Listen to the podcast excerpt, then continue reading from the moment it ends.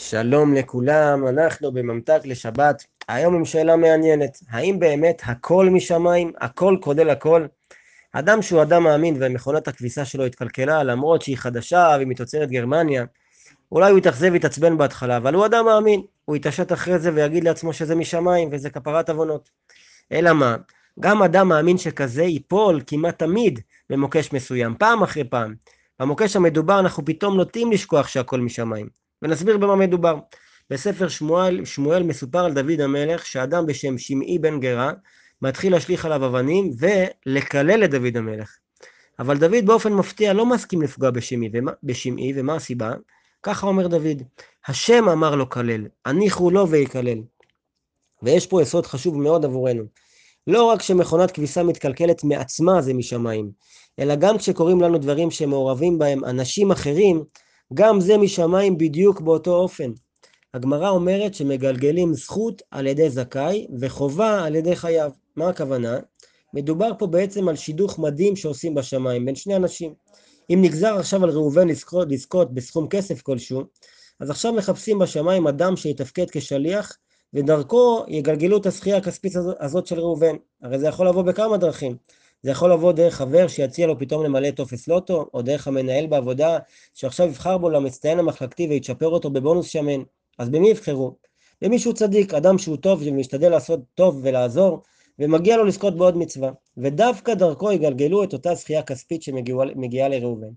ואותו דבר גם להפך, אם נגזרת חלילה על אדם גזירה לא טובה, יבחרו משמיים באדם שמרבה לעשות עבירות, ודווקא דרכו יגלגלו את הנזק שמגיע לאותו אדם. אבל הנקודה החשובה ביותר פה היא להבין שמה שמניע את מהלך העניינים זה לא אותו חבר שהציע למלא טופס לוטו, אלא בגזרה שנגזרה עוד קודם לכן בשמיים. חז"ל אמרו שפני הדור כפני הכלב, שכמו שכלב שמכים אותו עם מקל הוא נלחם ונאבק במקל, במקום להבין שיש מי שאוחז במקל הזה. ככה גם אנחנו, במקום להבין שאותו אדם שצייר אותנו הוא רק על תקן מקל, שליח, אנחנו מתמקדים בו ותוקפים אותו. צריך לדעת שאם לא היה מגיע לנו צער מסוים, אז משמיים לא, היה, לא היו מאפשרים לאף אדם לצייר אותנו באותו הצער. אז באמת, אם זה כבר קורה, איך אדם אמור להגיב? שני דברים מרכזיים. אחד, לנצור אש. להבין שאין לנו מה לשנוא או לתקוף את אותו אדם שמצייר אותנו, מתוך הבנה שהוא רק שליח, ואם זה לא היה הוא שמצייר אותנו, אז היו בוחרים באדם אחר שיצייר אותנו, כי כך נגזר. שתיים, זה להבין שנזק או צער שנגרם על ידי אדם אחר זה תנורת אזהרה שנדלקה. שכאשר נגרם לנו צער או נזק זה לא סתם, אלא מסמנים לנו שיש לנו משהו לתקן בהתנהלות שלנו. כשנדלקת, כשנדלקת נורה ברכב, אנחנו לא מתעצבנים על הנורה ושוברים אותה. אנחנו מבינים שנדרש פה תיקון. ככה גם אצלנו, כשמביאים עלינו צער, זה נטו כדי לסמן לנו שנדרש אצלנו תיקון מסוים.